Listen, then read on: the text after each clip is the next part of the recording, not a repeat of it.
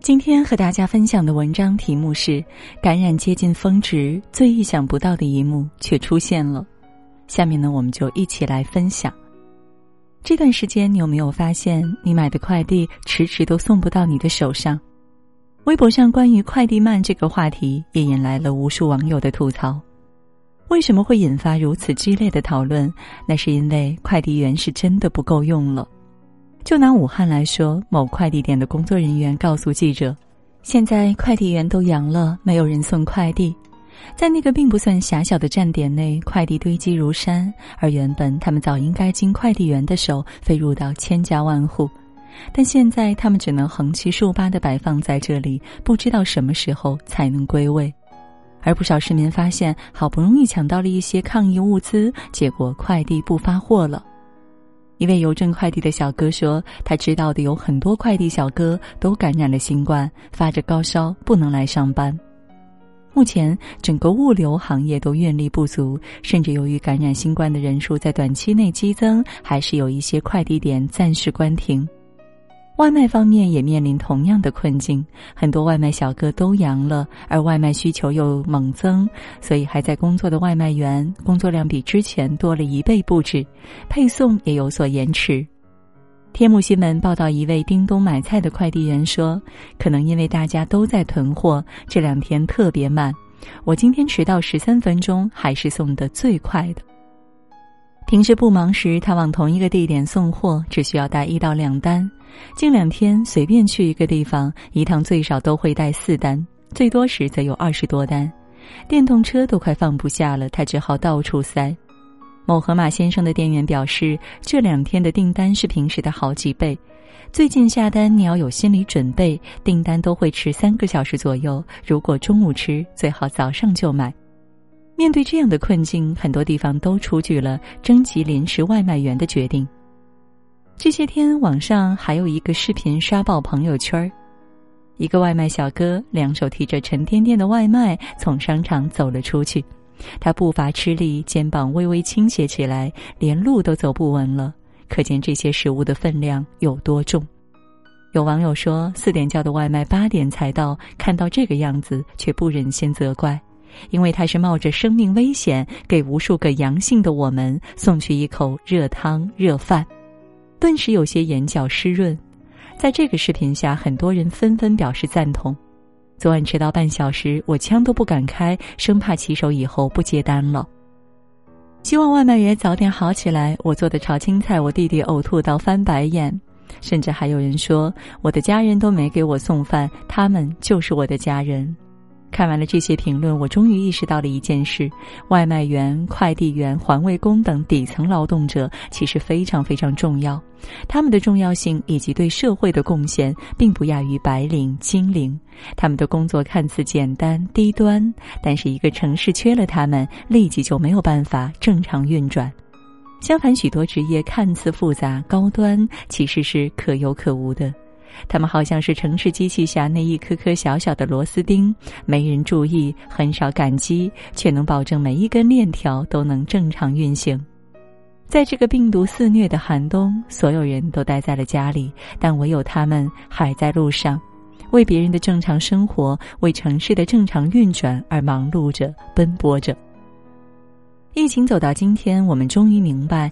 太多宏大的叙事，其实对于普通百姓来说太过遥远，但那些我们身边那些毫不起眼的人，却显得如此重要。他们是外卖员，是快递员，是小商贩，是清洁工。他们如沙粒般卑微，却又如山一样坚定。这段时间，我们小区几乎阳了一半。从前热热闹闹的小区，如今冷冷清清，外面再也没有人出来玩耍晨练，只有零星几个人走过。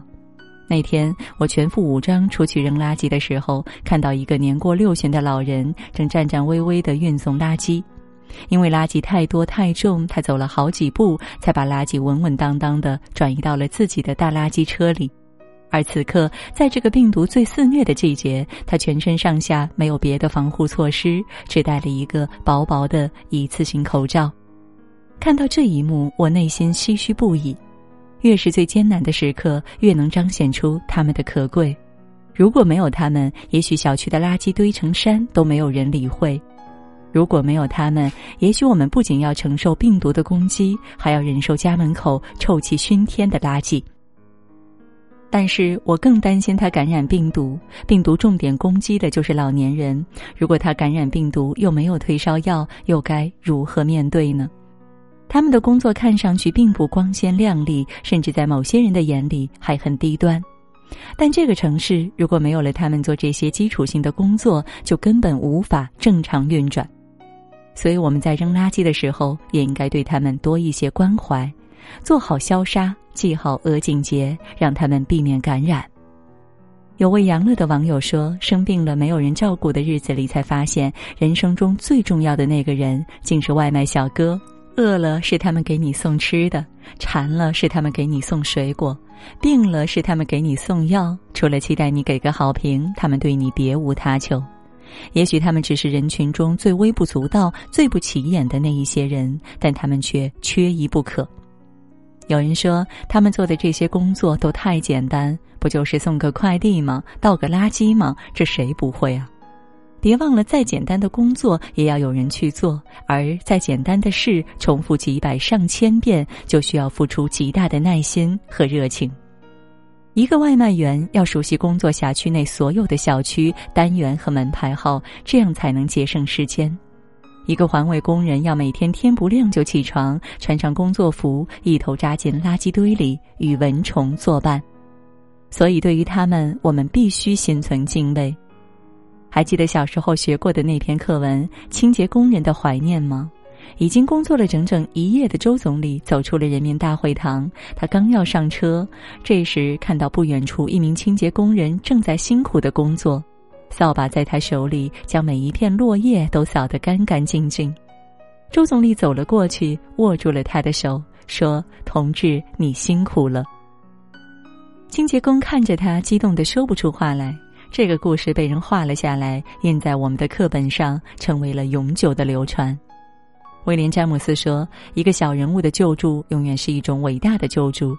最伟大的因素，正是由于他的渺小。”在时代的宏大叙事下，最令人动容的，永远都是这些渺小而伟大的人。